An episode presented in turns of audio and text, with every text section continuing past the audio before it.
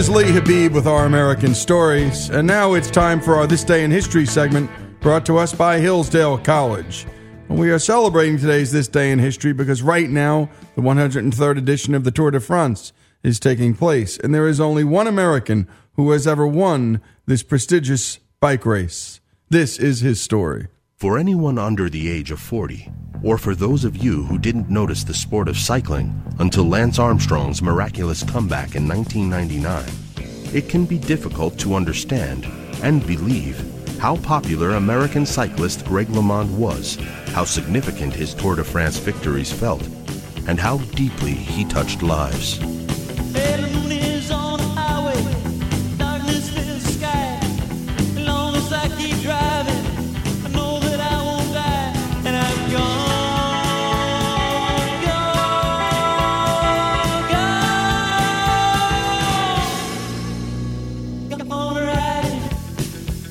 Backyard was like the Alps.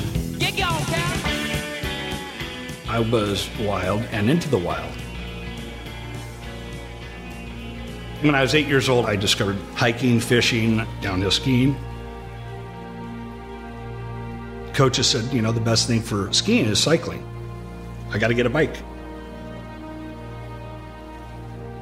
Cycling is a counterculture sport. I kind of tend to not do what everybody else is doing. My dad bought one too. So we started riding together. There was magic to riding. Even by the end of August, we did a 100K ride, and my dad and I got to talk, and we were like best friends, like teammates. His early career promised greatness. Here's Greg and his father, Bob. I had a 76 Volkswagen van. We'd leave for the Bay Area or Southern California and race. They were uh, amateur races, but Greg was doing very well. I won my 11 races and I'm, I'm bored. 16, 17 years old, I went to Europe by myself for two months with 75 bucks in my pocket. Everybody had this mentality that Europeans are unbeatable. They're mythical, actually. They're like, they, they're from another planet. I'm thinking those Tour de France winners have to start somewhere, just like me. Two races in Switzerland, two races in France, I won them. Went to Belgium, won six out of eight. That's when I wrote my four goals out. This is written in uh, October of 1978, which would have made him 17. Cycling goals 79, win the Junior World Championship road race, which he did. 1980, win the Olympic road race. Not possible because of the boycott. By age 22, win Pro World Championships road race. Age 25, win the Tour de France. And an enormous crowd on Alpe d'Huez now, and still Greg LeMond follows the wheel of his teammate Bernard Hinault. There's something magic about the tour. People talk about the Olympics, I go, that's nothing compared to the tour as an event. The two riders who have projected themselves without a shadow of a doubt as the two greatest riders in this year's Tour de France. It's a Formula One Grand Prix, New York City Marathon, but doing that for 21 days and with 15 million people. You've got an American going to possibly win the yellow jersey for the first time. Paul, this has been a Tour de France in the greatest tradition of the event. Before these days had gone. It was the 1985 Tour de France, cycling Super Bowl, where 200 riders covered 2,200 miles in three weeks, that established Greg's legendary career. This incredible story was recently made into a movie for ESPN's 30 for 30 series called Slaying the Badger. Phil, we have a chance to see perhaps an American winner here in Greg LeMond. Absolutely, John. And really, for the first time, Greg LeMond is now ready to win the Tour de France and add a little bit more history to this great sporting event. Of course, his main adversary is his own teammate, Bernard Hinault. He's the man that LeMond may well have to beat to get that final yellow jersey when the race ends in Paris. You've got 22 teams with nine men on the squad. The unique character who wins the Tour de France has just about everything. There's very unlikely to be more than five guys with this unique ability. You've got to be able to climb mountains, you've got to be able to show the descending skills at 100 kilometres an hour, and above all, you've got to ride the individual time trials. We always call it the race of truth. It's you against the watch. And there aren't many riders got all that ability, so what they do is they choose a leader who they think have that ability, put him in as the leader of the team, And then the others are called the kitchen help. We call them domestiques. They'll come round you like a queen bee. Their job is to make sure their leader is in exactly the position when it matters to win the race because they know he can do it and they can't. The story in one paragraph goes like this. Greg's French teammate, Bernard Hinault, known as the Badger, had won four Tour de France's and nearing the end of his career wanted a fifth to equal the Tour record. The young LeMond was stronger, Up front, the argument goes on. LeMond rebels against the team's instructions. He angrily attempts to persuade his coach that he should be given the chance to win the Tour. but under pressure from his team and coach, he agreed to support Hinault rather than take his first victory. Bernard Hinault, five tour wins. The American story, of course, another historic one for Greg LeMond from Washoe County, Nevada. A kiss from his wife, Kathy. In return, Hinault promised to help LeMond win the Tour de France the following year. You know, it's like, oh no, another repeat. But the Badger reneged on his promise But everybody feels that Hinault is hiding something. and repeatedly attacked LeMond during the race in attempts to win again. LeMond knows now that he must take on Bernard Hinault and match him at his speciality. But he failed. LeMond has simply proved himself to be just too strong uh, for the Badger. Greg's first Tour de France win was achieved not only without the support of his coach and team, but also in the face of what many fans believe was outright hostility. It was a cowboy win, reckless and individualistic, and raging against the establishment. Speed of 46 kilometers an hour. But it was the right move and a righteous victory. Because the race appeared at length on U.S. televisions, America responded. Here's Greg's father, Bob. We got a telegram from Ronald Reagan, the president, and uh, a letter from him, and Greg was invited to the White House, so it was pretty big in that sense. It was really landmark in the history of the tour, an American winning the tour, because afterwards it brought more and more English speakers into the sport of cycling. And Lance Armstrong, you know, well, God bless him, wouldn't have existed without uh, Greg LeMond, because all of a sudden the fact that Greg LeMond won the tour, the world audience of the tour changed completely. And when we come back, more of this remarkable story, our This Day in History series continues.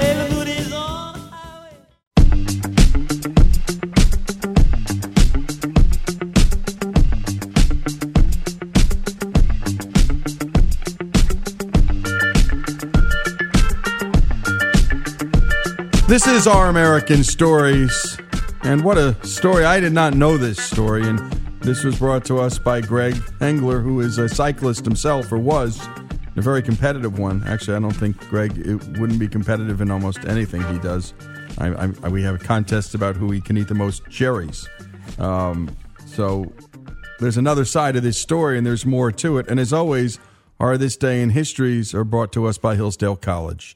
And it's the best place in America to learn about our nation's history, the Constitution, great literature, all the things that matter in life. And where we left off, LeMond had won what was called a cowboy victory without his team, without his mentor, but he'd won it, the first American ever to win this coveted award. He made the cover of Sports Illustrated, by the way, for this, and was named their Sportsman of the Year, a first also for a cyclist. But what happened next? Let's take a listen. We are choosing to celebrate this day by looking back at the greatest year in the Tour de France's 100 plus year history and the American man that made it so. And now the proudest moment uh, for Greg LeMond. His name in French means the world, and this is the world of Greg LeMond in Paris today. The first American ever to pull on a winner's yellow jersey in the Tour de France. But less than a year after Greg's first Tour de France victory, this happened. There's turkey hunting in, in the United States, and turkey hunting is a spring season. I just backed into berry bushes. I was sitting there and I wanted to look and see where everybody was, and when I stood up, my brother in law happened to be up behind it. So he shot at the first thing that moved, and that was me. the crazy thing, it didn't hurt. I didn't know it, but my uncle said I had a stream of blood from my neck just pulsating out a steady beat. They called a helicopter, and the helicopter pilot ended up taking him to UC Davis Medical Center. Yeah, you saved my life. If I would have had to go by ambulance, I'd have been dead. I had pellets, about 50 of them, and probably 20 of them went right through me. And I still have 35 uh, in me. You know, two in my heart, three in my liver. And there's no way they can remove them. No. I have chronic lead poisoning. It bothers me. so the more I ride now at this age, the worse I get.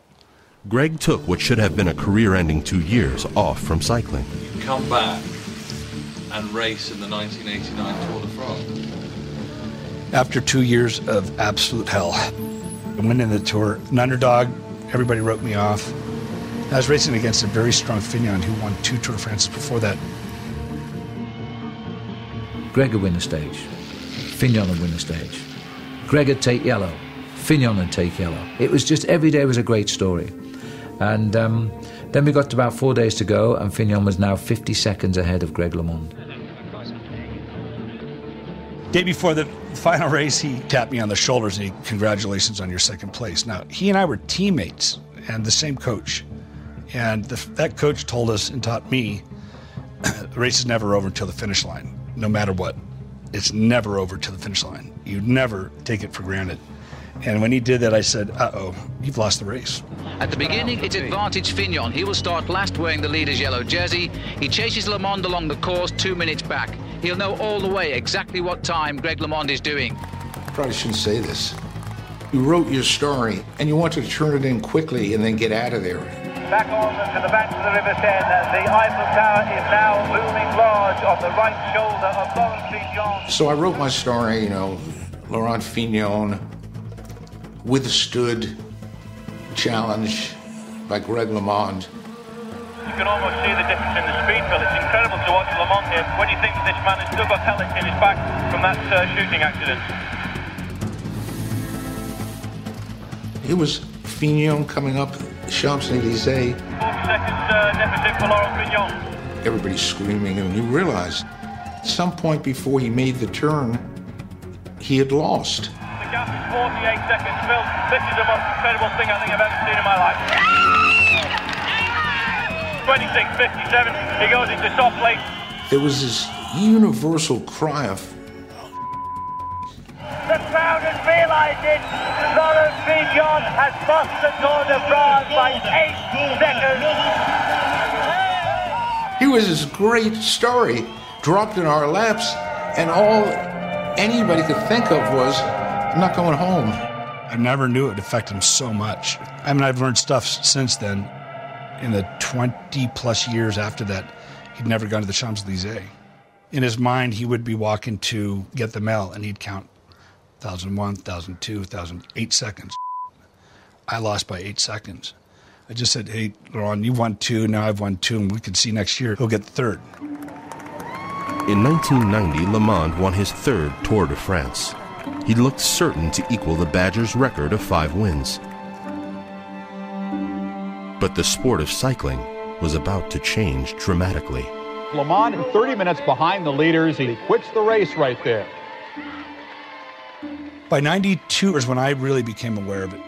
Some of the riders looked like it was just a natural progression, or they explained it by weight loss. God, you look back at it and it was all, it was all lies. Here's Greg's teammate, Andy Hampsten. I saw EPO come in. It made phenomenal physiological changes. Could increase blood levels by 20%.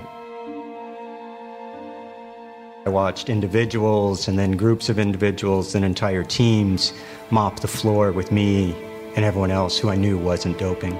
Here's Greg on Lance Armstrong. Seven. History's almost repeated. Absolutely remarkable, but look at the face on Armstrong there. He's come here on a mission. He wants I bought into the story too with Lance coming back. He had seven victories.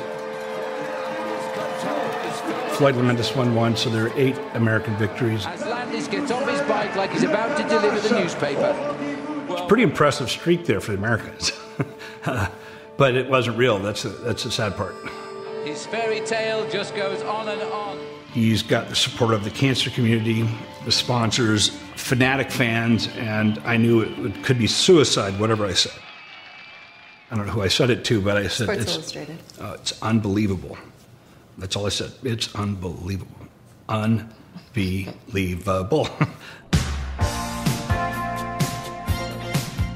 LeMond's most notorious remark was If Lance is clean, it is the greatest comeback in the history of sports. If he isn't, it would be the greatest fraud. His funniest, with the drugs they have these days, one could convert a mule into a stallion. Greg LeMond is now the only American winner of the Tour de France. A lot of cyclists and Americans thought Greg LeMond was jealous of Armstrong. We now know better.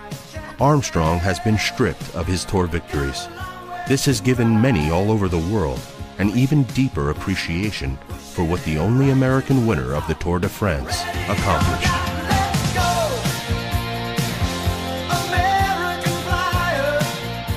And great job on that as always, Greg. And obviously, this one was personal to you. What did uh, what did Greg LeMond mean to you as a cyclist? Um, kind of the same thing that Wayne Gretzky did. He just meant um, just a positive image, a family guy, a guy you wanted to be like. I write my signature today because the way Greg wrote it when I was a kid, I just wanted to be him, not just as a cyclist, but what I saw in his face when he was off the um, race course, and he just was a guy that you wanted to be. Well, and you know, coming around at that time with all the drugging, what a what a conundrum for an athlete. I mean, if everybody's doing it, and, and pretty much it, a new generation came, and it turns out a whole bunch of athletes were doing it, uh, and he just chose not to, and he and in the end he he lost, and he knew that's why he lost, and yet he couldn't actually tell the world specifically why, and that just had to be torture for the guy. Yeah, absolutely. Uh, I, have a, I have actually a, a close have a friend who is probably the top American racer right now. Took tenth in the Tour de France twice. Andy Andrew Talansky, and he he said if I was presented with that, he's like, all of my team have discussed it, and we probably would have went along. So for somebody to have that kind of character to just say, forget it, I'm not doing it, I, I can't imagine it. Yeah, it's pretty remarkable. And as always, our This Days in History brought to you by Hillsdale College. Go to our website, ouramericannetwork.org. Click on the This Day in History segments. I think there are close to 100 now. And it's everything from sports to business leaders. The Alexander Hamilton, we're coming up on the celebration of his anniversary. And what a life. And we have Ron Chernow telling that life story because he wrote the book upon which the play was based and why we now have Hamilton Mania. A terrific read, a hell of a life story, and so is this one, Greg LeMond. What an American story. And what a story about the very thing that David McCullough likes to write about all the time, and that's character. And if Greg LeMond had anything aside from talent, it was character. More after these messages.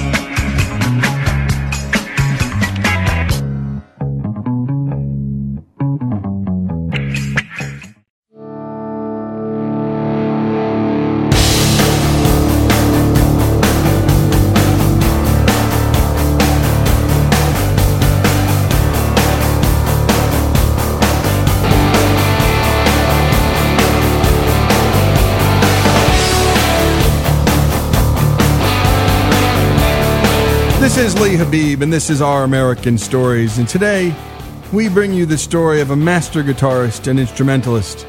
And we love doing music stories here on Our American Stories. They've been some of our favorites.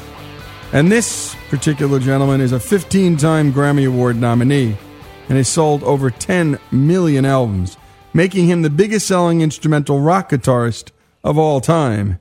His name, Joe Satriani. Here's Jesse Edwards.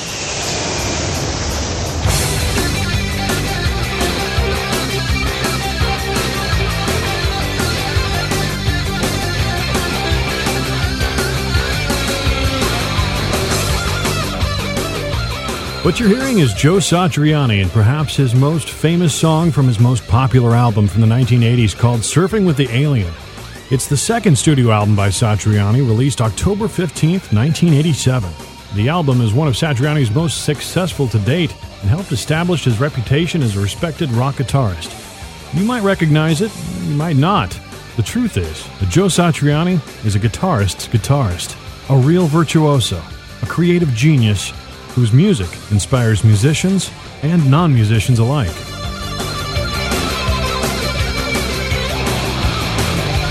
You see, Satriani is the world's most commercially successful solo guitar performer, with seven gold and platinum discs to his credit and sales in excess of 10 million copies. But where did it all begin? How did this guy become one of the most freakishly talented guitarists of all time? Here's Joe himself describing his early years in Westbury, New York, the descendant of Italian immigrants. I grew up on Long Island, born in 56, so and youngest kid of uh, five kids. And so uh, through the 60s, as a little kid growing up, I really was exposed to a lot of music that my older siblings were really living through. So original rock and roll, Motown, soul music, British invasion, the beginnings of what became rock music. And my parents were of the jazz age, so there was jazz music in the house all the time. So I'm kind of, uh, uh, you know, a sum total of all that. You know, those are my influences. And here's Satriani talking about his first major musical influence as a child his own mother. My mother plays piano. We grow up sitting at the piano with her and messing around. None of us were really good piano players. Uh, not certain, certainly not as good as my mom was. So, uh, and everybody except for myself, my brother, had forced piano lessons. Uh, one of my sisters uh, wound up being a folk guitarist, and that was the first time I saw a member of the family, you know, as a little kid, perform in front of an audience. And I think that I was attracted to it and I was frightened at the same time. Here, Satriani tells us about how he learned a lot about live performance by watching his sister. Seeing uh, your sister, you know, in front of a crowd of people playing something that you used to hear her, you know, write in her bedroom. And I got, I understood what that performance anxiety is all about and the idea of the show that she prepared for it. Now she's doing it in front of people. She's sharing innermost thoughts and feelings with a crowd of people. I was just sort of like the whole thing was a beautiful experience for me to watch that happen. And uh, I think all those little things, you know, they uh, y- you may think it's that one night that you know where you catch the bug, the performance bug, but I think it's a lot of little things. It adds up. So we've heard that Joe Satriani's first musical influences were his mother and his sister. Now we're going to hear from Joe about his first major musical influence from outside of his own family when he tells us about the first time he heard Jimi Hendrix. The first day I heard Hendrix coming through the radio, I remember it just like it happened a few hours ago. And it just changed my life. It's just I heard this music and the, the room was spinning, and I asked my older sister, I think it was, what is that? Who is that? And I think they thought it was kind of cute that their little brother was just sort of mesmerized by this Hendrix song, you know. But and then so they said, "Oh, we have this record, you know. Let's we'll play it for you, you know." Well, she's walking through the clouds with a circus mind that's running wild. And then I just kept listening to it, and it was, you know, it's like it's like uh, you know drinking the magic elixir, and it changes your Right. yourself from every little cell on out. So that's what it was. It was Hendrix that influenced Satriani more than anyone else. As you'll hear in this next clip, and perhaps what was the single most pivotal point in his life, Joe Satriani talks about the moment that he heard Jimi Hendrix had died on September 18th, 1970. I was rocked by the death of, of Hendrix. That's really what happened. I was on my way, just having a good time, not really thinking about getting back to playing drums. And uh, that uh, the day uh, that Hendrix died, I was suited up to uh, to uh, practice with the football team, and I was just about to go on the field, and some other teammate came up and said that he heard that some guy named Jimi Hendrix died, and he thought I was into this Hendrix guy, and I should know about it. And I and I quit the football team right then and there, and decided I was going to devote my life to guitar. And went home and announced it to my family over dinner. I think they were pretty shocked Joe Satriani, devoting his entire life to the guitar at the age of just 14, turning that devotion into a successful lifelong career as one of the most recognized and appreciated guitarists in the world, packing venues in the States to Japan to South America, Russia, China, Croatia, you name it. Anywhere Satriani goes in the world, people of all ages come out in droves to hear and watch him play. But what did his parents think of this newfound life devotion to playing guitar? You know, my dad was a a, a really smart guy. He, they they they got him out of school, I think, in tenth grade, and sent him to to NYU. So he was a you know sixteen year old in college, and uh, so he was he was an intellectual and and an engineer. But his older brother was a musician his whole life, and they grew up in New York City, born in uh, 1917 went through the worst period you could ever live in New York City. Uh, kids of Italian immigrants going through the Depression and the, the wars and everything. And um, so uh, my dad always thought, well, you know, he took the intellectual route, but his brother, who, who he loved, was an accordion player, and his whole life had a wonderful life being a professional musician and traveled the world. And so he thought, great, that'll be fine. Of course, my mother was just thinking, oh my God, he loves Hendrix, and he just OD'd, Right. you know? I benefited from the fact that it was the end of the 60s, that I was the youngest of five kids, and, and my other siblings had put my parents through everything that you would imagine kids of the 60s would put. So they were kind of tired. And, and so I think uh, the leniency that was afforded me was because I was the last one. So they thought, oh, why not? Whatever. And that's the one and only Joe Satriani in his own words about his early musical influences from his family to devoting his entire life to playing guitar after the death of Jimi Hendrix. We've heard what influenced Satriani, and when we come back, we'll learn just how many modern musicians Joe Satriani has influenced and even taught personally. We'll also dig into his massive music catalog and learn about his music writing process. We bump out with another track from Satriani called Summer Song off his album called The Extremist. On a personal note, I actually named my youngest daughter after this song. We'll be right back with more from Joe Satriani. This is Our American Stories.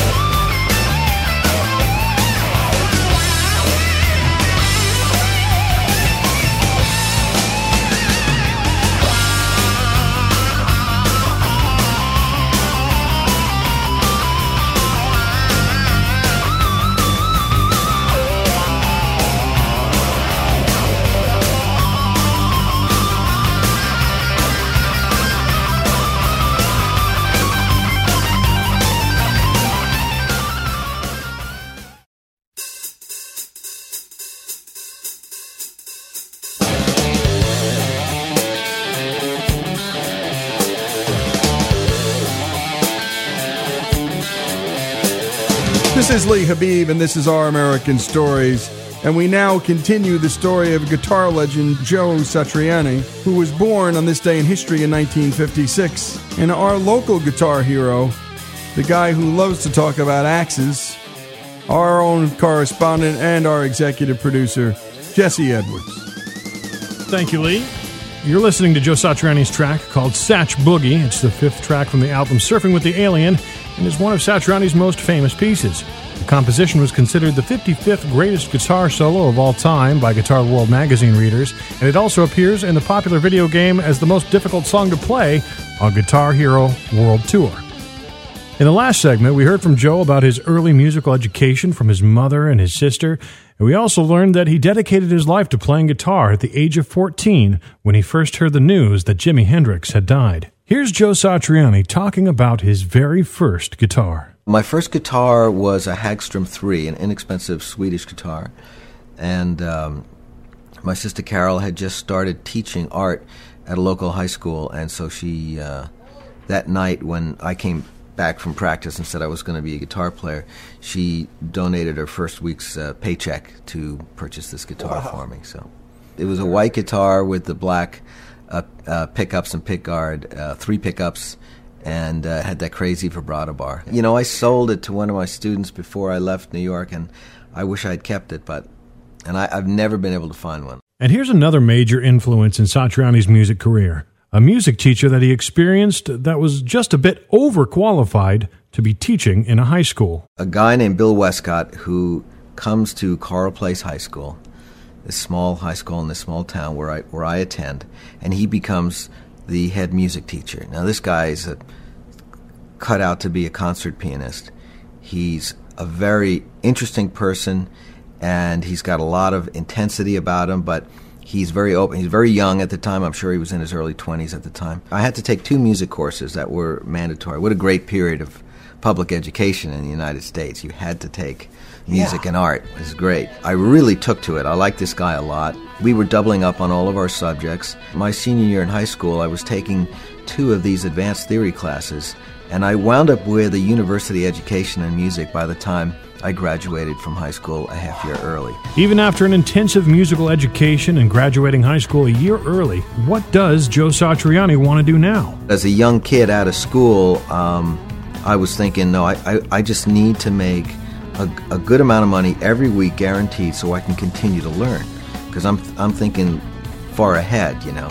And I really want to learn the secret of music, and so this is temporary, I'm thinking. So I decide I, I'll just get into a band where I have to play lots of chords.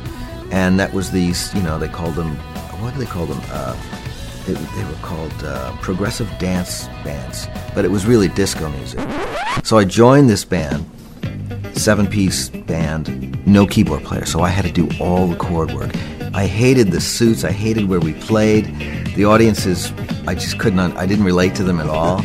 And I spent about a year playing with them, and it was my first multi state tour. But uh, towards the end of the tour, that's when I realized I would never do that ever again. After quitting the disco band, Joe told his dad that he was going to strike out on his own and move to the West Coast. This is when Joe says that his father gave him some extremely valuable advice. He said, "If it gets tough out there, don't think you can come home is is like an option." He said, "You don't have to. You just you just work it out there. Wherever you are, you're home. Wherever you go. That's that's what it's about. Being a musician and being an uh, an adult. You know, you don't it, you're not tied to a place anymore."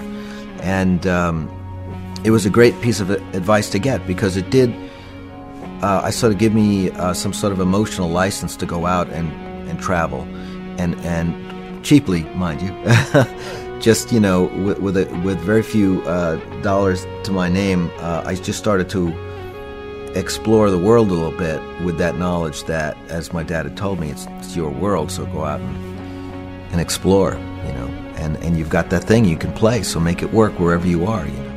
So Satriani moves out west, joins a band, and begins to spin his wheels as he tries to become famous. That's when Joe gets the idea to start his own record company, publishing company, and to cut an entire album on his own, all from a form that he found in a magazine ad to help people with starting their own business. We used to rehearse in this warehouse next to a company called Nolo Press, and they were famous for making books with tear out sheets to allow you to do anything from start your own business, take care of your own taxes, get a divorce, adopt somebody, whatever. They'd, they'd step by step show you what to do. You'd fill out the form, tear it out, and bring it down to the courthouse or wherever you had to file it. So on this break uh, over the Christmas holidays, I decided I was going to start a record company, a publishing company, and I was going to make a record. And then when we came back, I'd present it to the band and say, "See, we can do this," you know. And here's Joe Satriani talking about making that first experimental album. It wound up being a very avant-garde sort of sounding record. It was no drums, keyboards, or bass. It was all guitar. It was all a lot of me tapping and scrapping and doing all sorts of funny things with it. And uh, I, I printed up on these really big 45 RPM 12 inches, and um, uh, it, it became this this generic looking Joe Satriani record that uh, you can see on eBay every once in a while, and uh, but that was, you know, that was the beginning of Joe Satriani, the solo artist. Although I was doing it more as a as self exploration or just sort of a musical, you know, pushing myself uh, into a new universe, sort of an experiment. It really became uh, a, a way that I could see a, a new path for myself. That new path turned out to be a massive success, although it would take some time for Joe to realize that people were starting to take notice of his music. I didn't really didn't really hit me until I saw a review of it in Guitar Player magazine. And as I was reading it, I was actually rehearsing with another band, and someone said, "Hey, I think your record's reviewed here. Is this you?" You know. So I'm looking at it, and there's this little paragraph, and I realized they that you know they talking about how weird the record is, and who is this Joe Satriani guy? He must be really strange. And I thought, they don't know who I am.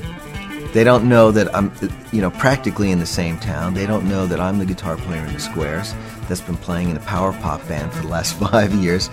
And that was that one moment where you see, you know, you're at the fork of the road, where you go, you keep being your the, the person you think you are, or now there's this other version of you. And then I started to realize that's who I am. And what I've been doing all this other time was trying to, you know, sort of like sign up to be a, a slave of the entertainment industry. Wow. But the, here was my real path, which was record company president, which, you know, was just a chair in my kitchen, you know. So things were just starting to get extremely interesting for a young Joe Satriani. What does he do next? I had my own publishing company, which, you know, no one was sending me any money, but at least I also owned my publishing. And uh, I realized I was producing my own records, and I thought, okay, this is, it's laughable, but it is a reality. So I immediately made plans to record another record. That next record would be released on October 15th, 1987 by Relativity Records. Surfing with the Alien charted at number 29 on the Billboard 200, proving to be Satriani's third highest charting album in the United States. It remained on the Billboard 200 for 75 weeks, the longest run of any of his releases. Surfing with the Alien was certified gold on February 17, 1989, and platinum on February 3, 1992, having shipped 1 million copies in the U.S. It was Satriani's first and only album to earn platinum certification. In 1988, Satriani was recruited by Mick Jagger as lead guitarist for his first solo tour. In 1992, he released the album The Extremist, his most critically acclaimed and commercially successful album to date. And in late 1993, Satriani joined Deep Purple as a temporary replacement for departed guitarist Ritchie Blackmore during the band's Japanese tour. The concerts were a success, and Satriani was asked to join the band permanently, but he declined, having just signed a multi album solo deal with Sony. Joe Satriani is always learning, but what some don't know is how many guitarists Satriani has actually taught over the years. World famous guitarists like Steve Vai, Andy Timmons, and even Metallica's Kirk Hammett, just to name a few. Here's Satriani talking about how he teaches his students. Teaching guitar while you're learning how to play guitar, that's an interesting thing. Um, sometimes uh, with, uh, with students uh, like Steve Vai um, or Jeff Tyson, these guys were so good and so quick that sometimes I found myself learning something and about uh, three weeks later turning it over to the student. And especially, you know, when you're dealing with students who are really, really gifted, uh, you got to do the stuff right, you know, because you don't want to mislead them and you don't want to discourage them because if you got a good piece of information and you don't deliver it the right way, you might turn them off to it, you know. There's very little debate that Joe Satriani is one of the best guitarists on the planet, and if not him, probably one of his students. Check out any one of Joe Satriani's 16 albums online, or any one of his free instructional videos on YouTube. You won't be disappointed. It's never too late to learn. As we close this segment, enjoy a little of another one of our favorites from Satriani. This one is called Always With Me, Always With You. For Our American Stories, I'm Jesse Edwards. And there you have it, the story of guitar wizard, impresario Joe Satriani, born this day in history. And I know Joe would hate hearing either of those words. This day in history brought to you, as always, by Hillsdale College. You can visit them at hillsdale.edu, and you can visit us online to hear this story again or to share it with your friends at ouramericannetwork.org.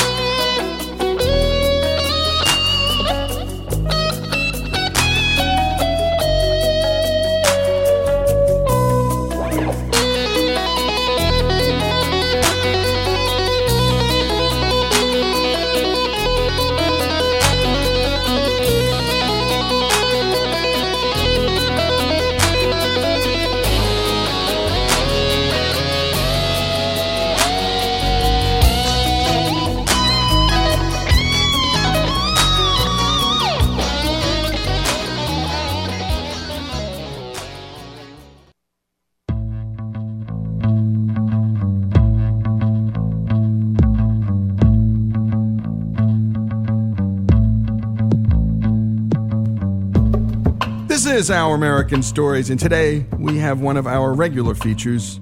Faith, our youngest producer, has been going off to the Villages, Florida, a retirement community with over 150,000 residents, more than 600 holes of golf, over 2,500 clubs, and everyone enjoying themselves seemingly all the time. We've had a number of stories from there, and today is a short conversation, but it touches on a very important topic for this community.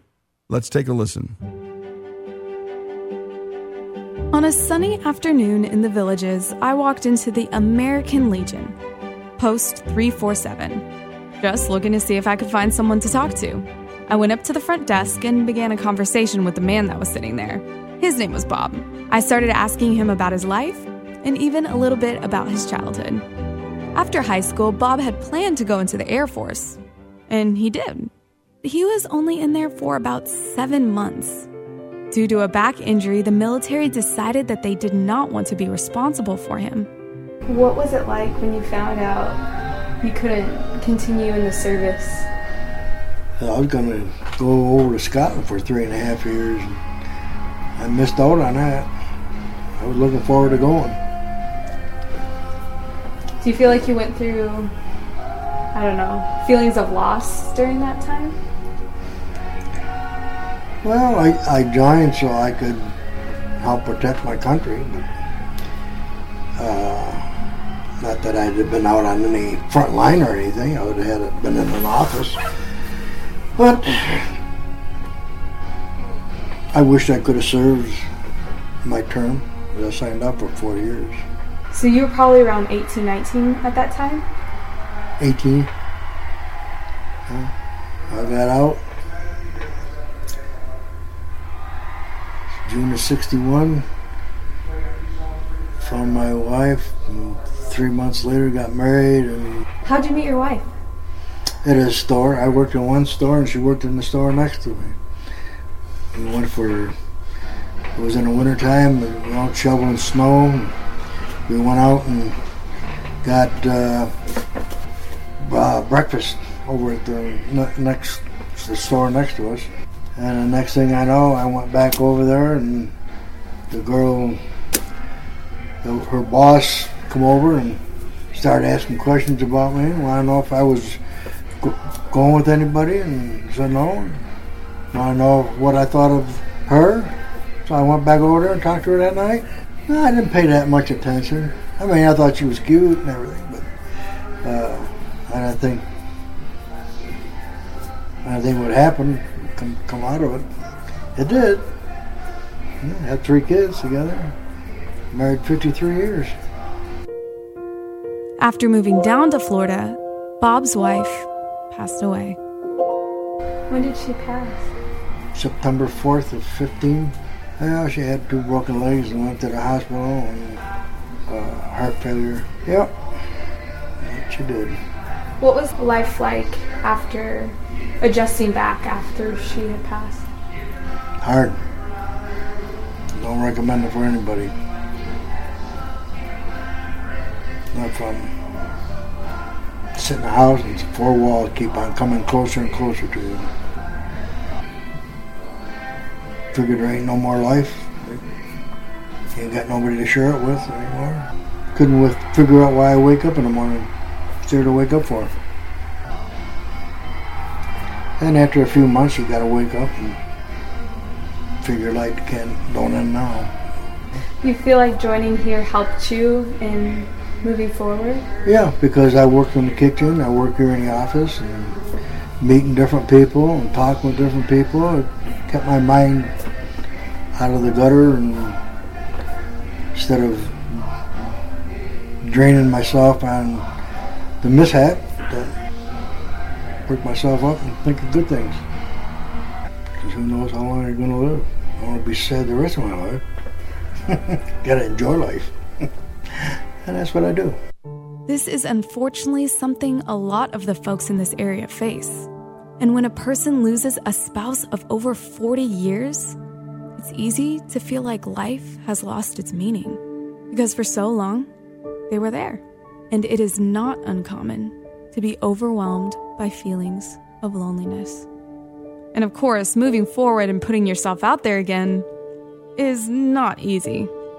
What was it like going back to dating after 53 years? It was scary.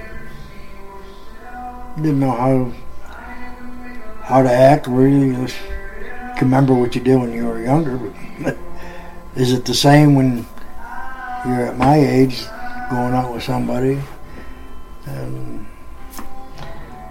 you see what the young kids do and everything and you know you're not like that so What do you feel like the dating culture is like here, or specifically for you?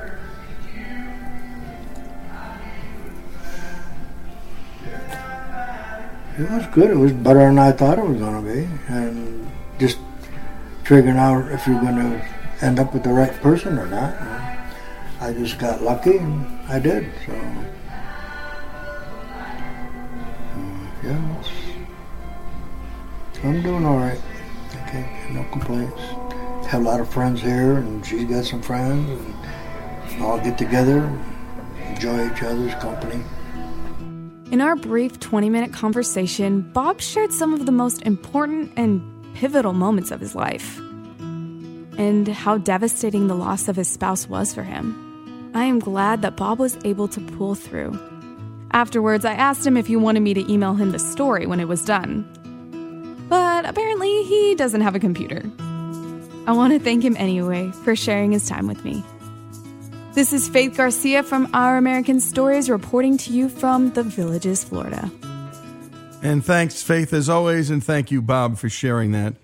Those lines, the four walls kept coming closer and closer. Couldn't figure out why to get up in the morning, he said, after he lost a bride of that many years.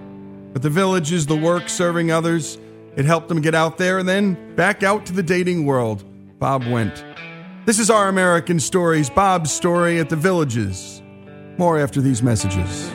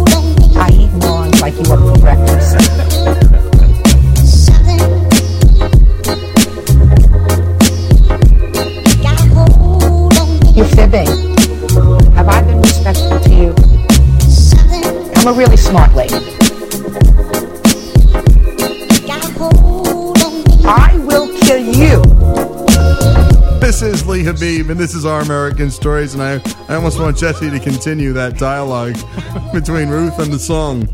I mean, between Judge Judge Judy and the song. I'm speaking.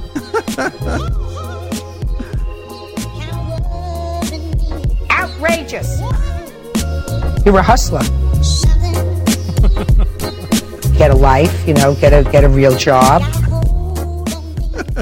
and we love talking about nothing sometimes. And and Jesse, who's our our mastermind behind the board, well, he loves playing with sounds and with just he loves goofing off at the board. Yeah. And and uh, well, Je- Jesse, what do you got for us right now? Well, this uh, I had a phone call come in not too long ago, and Yep. this poor sap didn't know that I was answering the phone with a Judge Judy soundboard. So the soundboard is a website that has a bunch of uh, greetings, replies, questions, commands, insults, and this one just happens to be uh, made from you know Judge Judy. Do you listen at all? See, I mean, she's she's really she's she's pretty mean. Behave yourself. Yeah, right, right. So I answered the phone with this thing, and th- this poor sap uh, had no idea what was going on, and I I managed to keep him on the line for about four and a half minutes. Well, that's good. Let's take a listen. Here we go. Good afternoon. How you doing? Tell me your name. Yeah, this is uh, um, Alan. I'm calling from um, Savannah, Georgia. How old are you? Um, I'm 50. I'm 56. Okay. I want you to speak slowly, speak clearly, so that I can understand you. Um, so you're not understanding me now? Have I been respectful to you? Yes. I'm a um, really smart lady. Get your head together. Um, Get a life, you know, get a get a real job. okay. What kind of work do you do? Um, You want to say something? um, well, um, You were incarcerated for a period of time, is that right?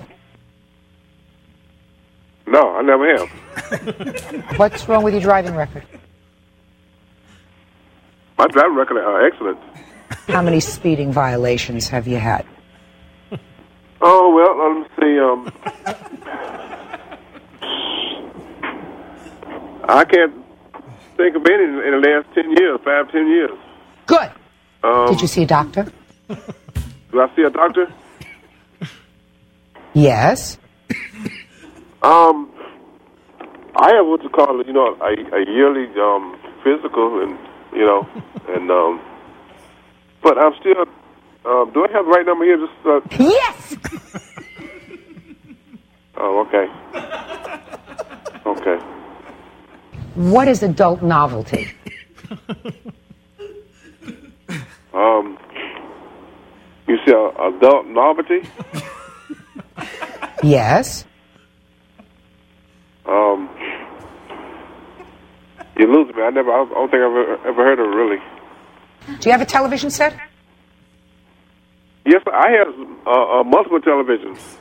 Good. Um, When you're here, I ask questions, you answer them. Unless I'm looking at you for an answer, do not speak. Do we understand each other? okay. Okay. I, Much I'm smarter than you are.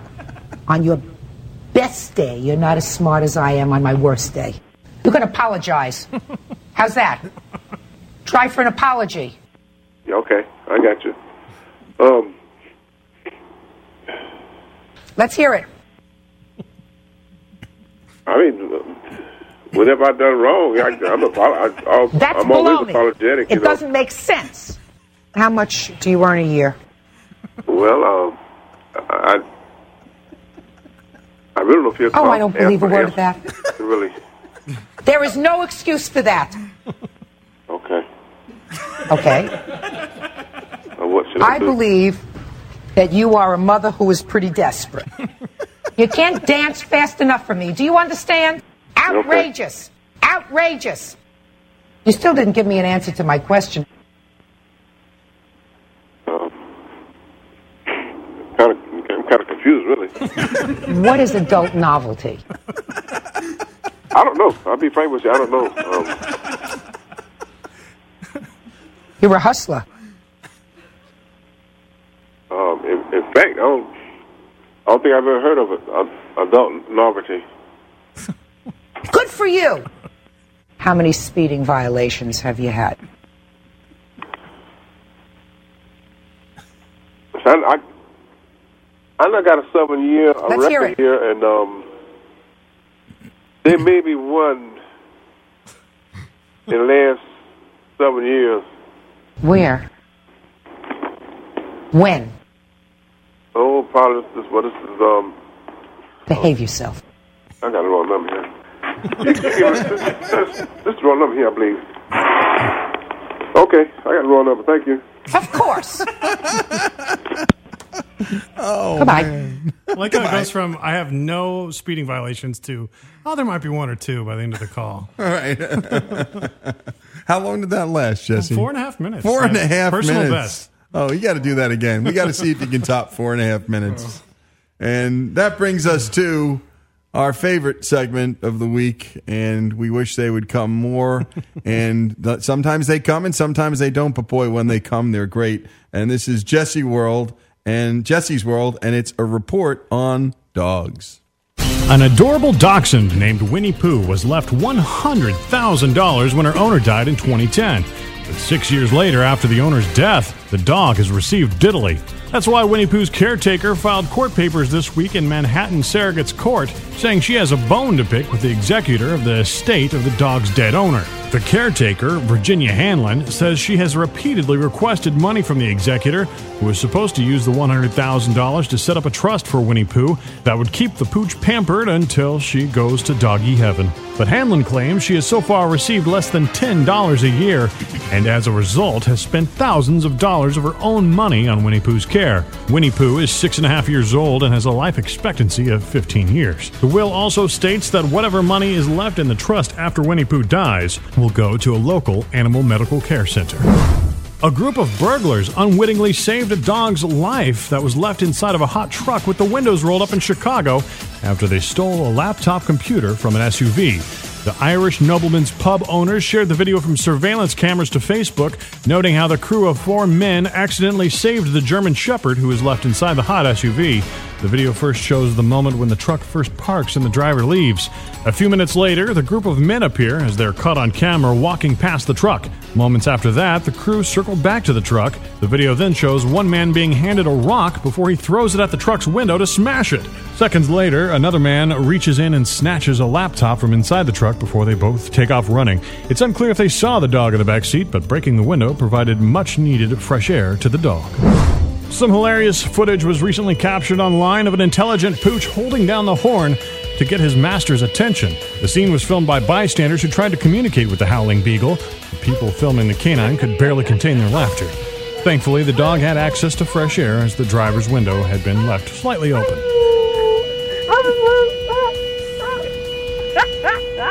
For Our American Stories, I'm Jesse Edwards.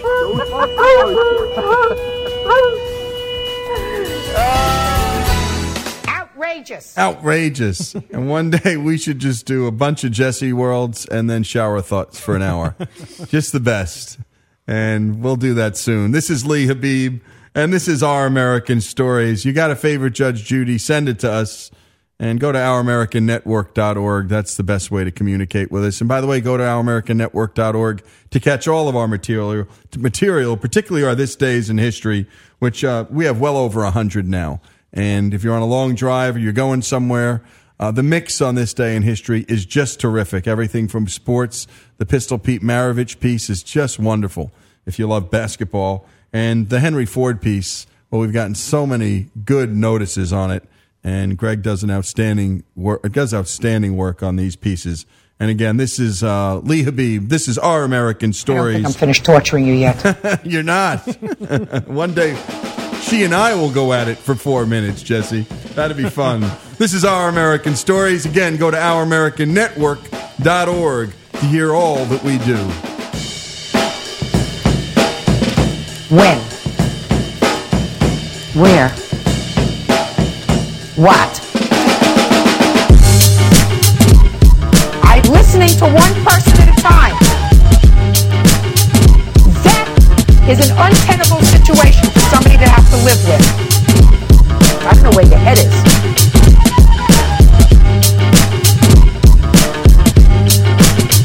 This is my house. As long as you live in my house, I own the air you breathe. You follow my rules. You act respectfully.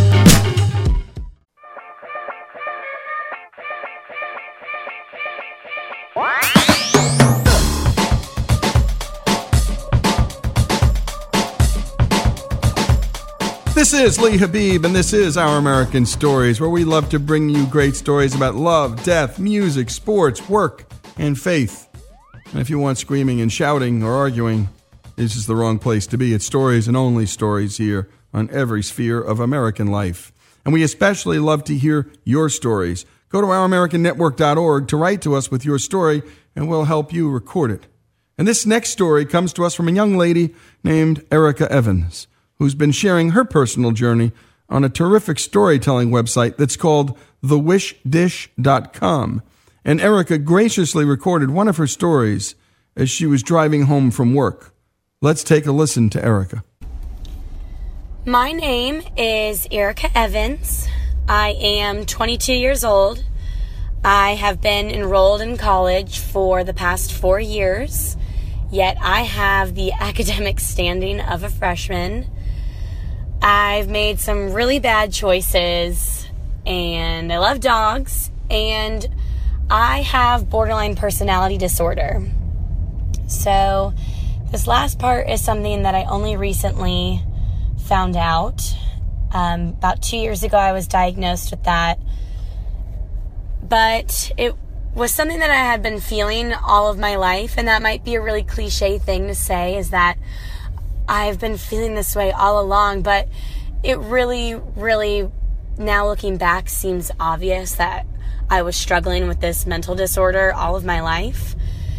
For those of you that don't know, borderline personality disorder is a really complex and intense combination of, for lack of any medical terms, of bipolar disorder, of clinical depression, of really, really unstable relationships, and intense and irrational emotional responses to things. So it's really just a hurricane of chaos. So it's been really tough, really tough. When, so what originally prompted me to go see a psychiatrist and a therapist and a psychologist, I had a bad breakup with a boy that I really hadn't even been dating for that long, which was kind of a red flag. But after we broke up, I decided to take a knife to my wrist and cried myself to sleep in my closet night after night. And uh, I actually got the police called on me by family members who I had sent concerning texts to. So after that, I got diagnosed, and with diagnosis, I found a lot of peace and comfort in it because I was able to sit on Google for hours and research all about it and read different blogs of other people having it and chat rooms and things like that, which I actually still do today is sit and read online a lot of stuff. But it also brought so many questions and so many other concerns with it. I was sitting there wondering if this is something that it's going to be with me for the rest of my life. Um, am I going to be able to afford to treat this for the rest of my life? Will I, if I have kids, is it genetic and is this going to get passed on to my children, the poor things? Um, and would I ever find a husband that would want to love me and accept me for all of the bizarre nonsense that I am? It was summertime then, and I had been on my antidepressants. It was so not working. I spent that entire summer, I worked full time every day. I'd work all day, and then I'd get off of work and I'd immediately go meet up with friends and start drinking. So, at the time, I thought that I was living it up. I thought I was living the best life ever. I got dinner with friends every night. I got drunk every night to the point of blacking out, which I thought was some kind of cool college experience that I was having. I started going home with boys, which all of this in my head was like, I must be so cool and popular right now. I'm getting invited all this stuff. Boys are paying attention to me. This is so kick when in reality, I was having reckless, unprotected sex and spending every dime that I had on alcohol. And I finally recognized that I was rapidly approaching rock bottom all over again. So, although I might have not been suicidal, I was very clearly trying to cover up all the sadness that I was feeling. So, during all of that, I did stop going to therapy. I personally felt like I was being judged for the actions that I was choosing, which I probably should have been. That maybe would have been some kind of repercussion for all of my poor choices. And once I realized that this was really bad and unhealthy, I started going and seeing my therapist again, started seeing a different psychiatrist that re evaluated the medications that I was taking, so changed some things around, got added more medications on top of what I was already taking, kind of tweaked around our dosages that I was on. And this is where I have a real problem with the way that mental health is being treated in the US and I'm sure all over the world is that you become this kind of test subject where, okay, if that wasn't working, then let's change X, Y, and Z and see what happens then. And I think that's because if you do miscalculate something, it's not my life that's totally on the line right here. So things continued to stay the same, really. Nothing changed too much. And I was getting really, really tired of trying to pretend like I was a normal person. I was physically exhausted from walking around like I had my together. And so I think what I realized was becoming really therapeutic for me was to sit and journal all of these thoughts and these feelings and just express them to somebody who wasn't a therapist because I felt like that was a judgment zone, even though I was reassured time after time that it wasn't, to really have this totally free place to sit and talk to myself essentially. And part of that, part of my recovery process as well was recognizing that there were other people out there who felt the same way that I did. And maybe that's to say that I felt good knowing that other people were feeling just as badly as I did. But I think that that's important, and I think that's important for all of us to remember is even if you don't have some very serious mental illness, just knowing that there's other people who are out there struggling just as much as you. And I think that that was really important to my process. And I think recognizing my own mental illness, being very open about talking about all of it and sharing all of my deepest, darkest secrets has become really helpful for me. And I hope that that helps break the stigma. And I hope that other people out there are willing and open to talk about what it is that they're feeling inside, and that maybe together we can all heal a little bit each and every day. And thank you for that, Ericka. And again, that's Ericka Evans sharing her personal journey on a terrific storytelling website that's called thewishdish.com. Would a husband love me? She asked. Could I have kids? Could I afford treatment the rest of my life? And that one plea I'm just tired of trying to pretend I'm a normal person. And for anybody who knows anybody suffering from mental illness, and my goodness, you've got to if you're alive. Uh, let's prayers are out for all of those folks and hoping they can find the best treatment and love and support around them. And we tell all of these kind of stories opioid addiction, suicide, eulogies. Heck, we do eulogies here on the show. Arnold Palmer's eulogy, just beautiful. Love, death, life, sports, the arts. We do it all here. This is Our American Stories, Ericka Evans' story. More after these messages.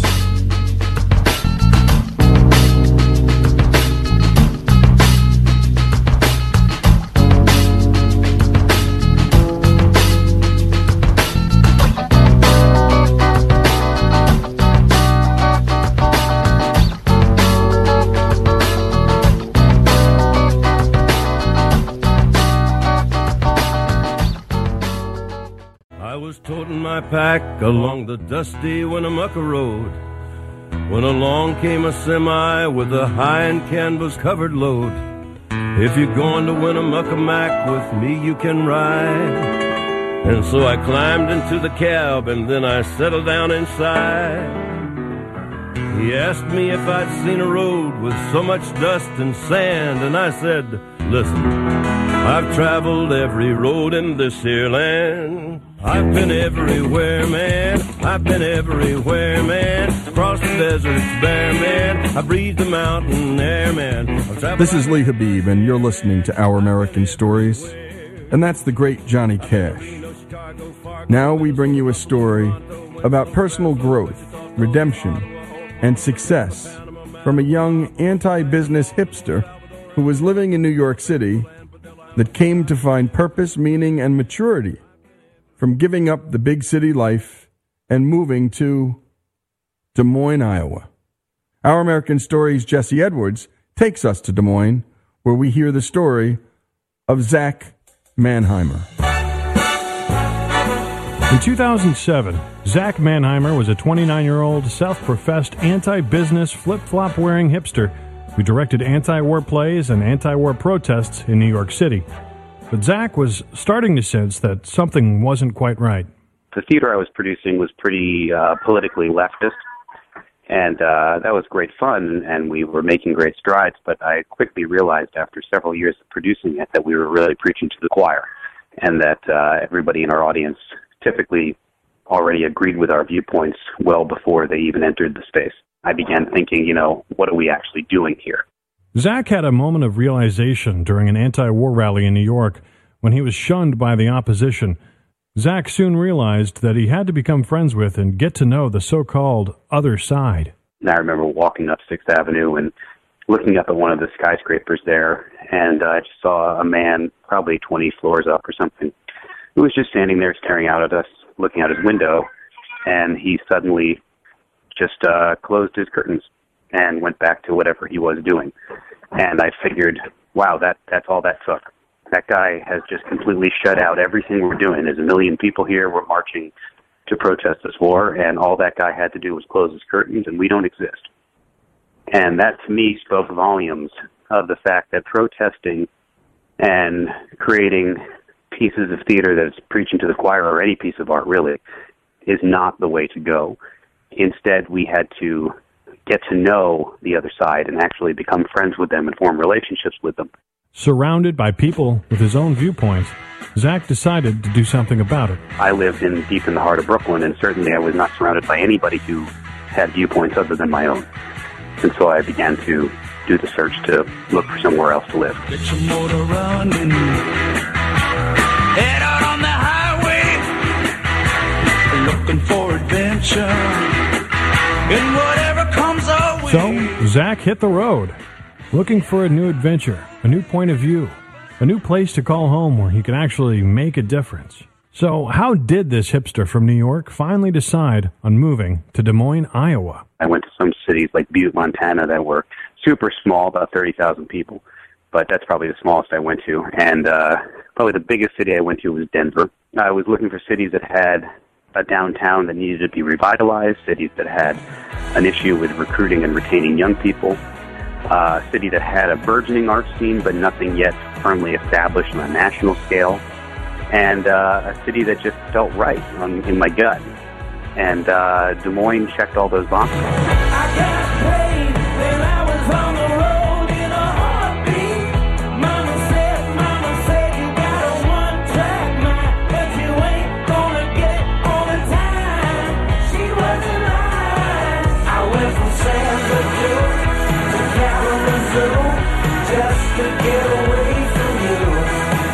Zach Mannheimer moved to Des Moines from Brooklyn, New York, the day after he turned 30 years old. After settling in, he quickly set out to start the Des Moines Social Club, an open and inclusive nonprofit venue for all ages that creates unprecedented community engagement through the arts. Today, we work with over a thousand local artists in central Iowa. We produce over 800 different events in every single artistic discipline every year. And we see on average uh, about 20 to 25,000 people a month coming through our doors. Come together.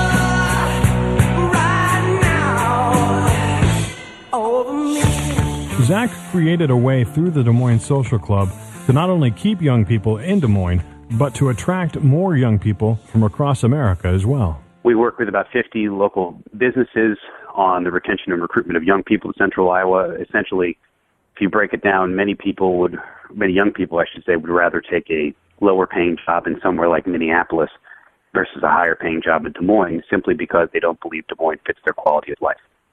And so we don't believe that's true. And we work with lots of companies on recruitment to bolster the economic development of Des Moines by bringing in more young people.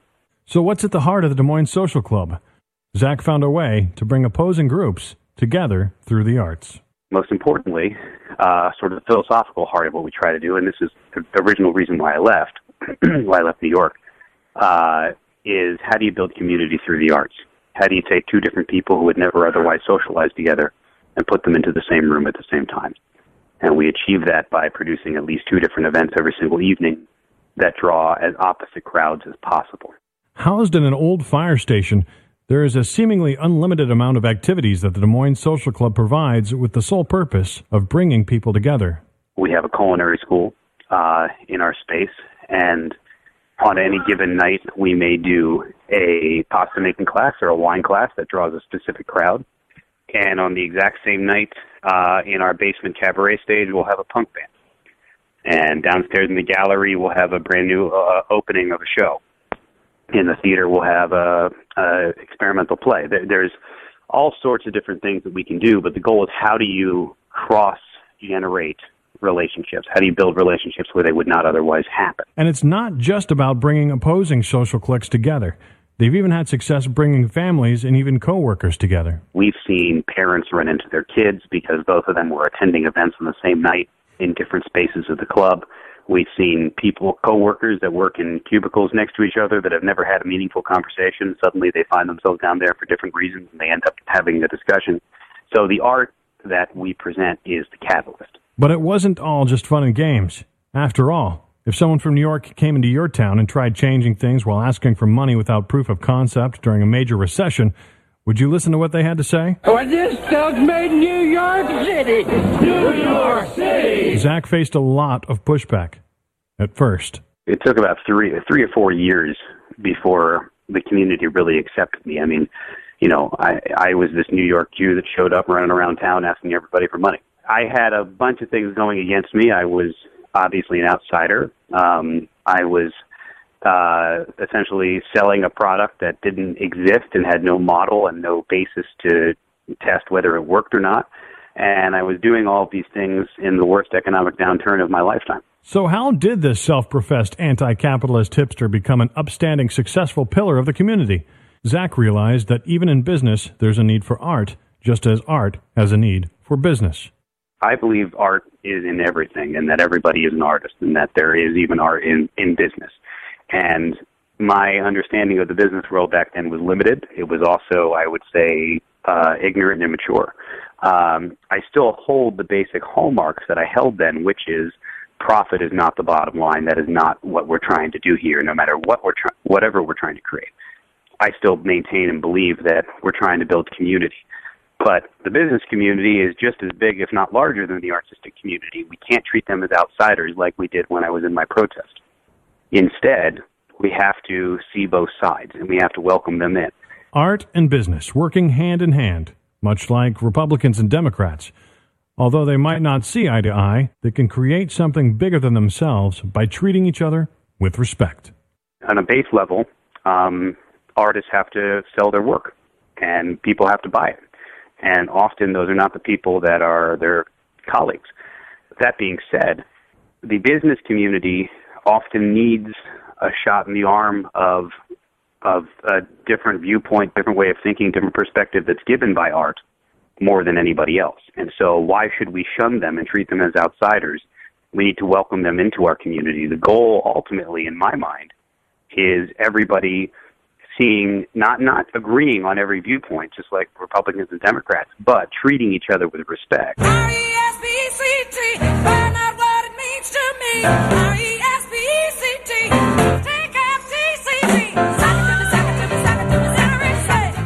Zach has some parting advice for people who might be looking for a fresh start or a way to change the world around them for the better. I would say if you live in a large city, get out.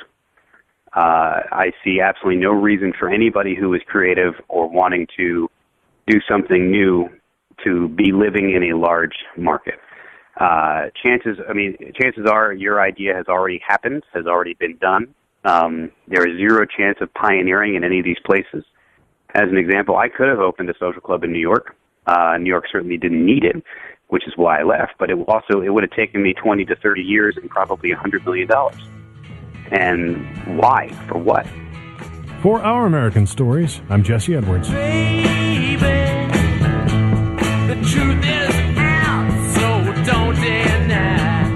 this is Lee Habib, and you're listening to Our American Stories. That was the story of Zach Mannheimer, the story of a former hipster leftist living in New York who discovered that capitalists aren't always the bad guys.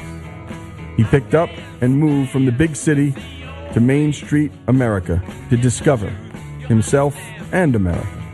To hear this story again, or to share it with your friends, go to ouramericannetwork.org.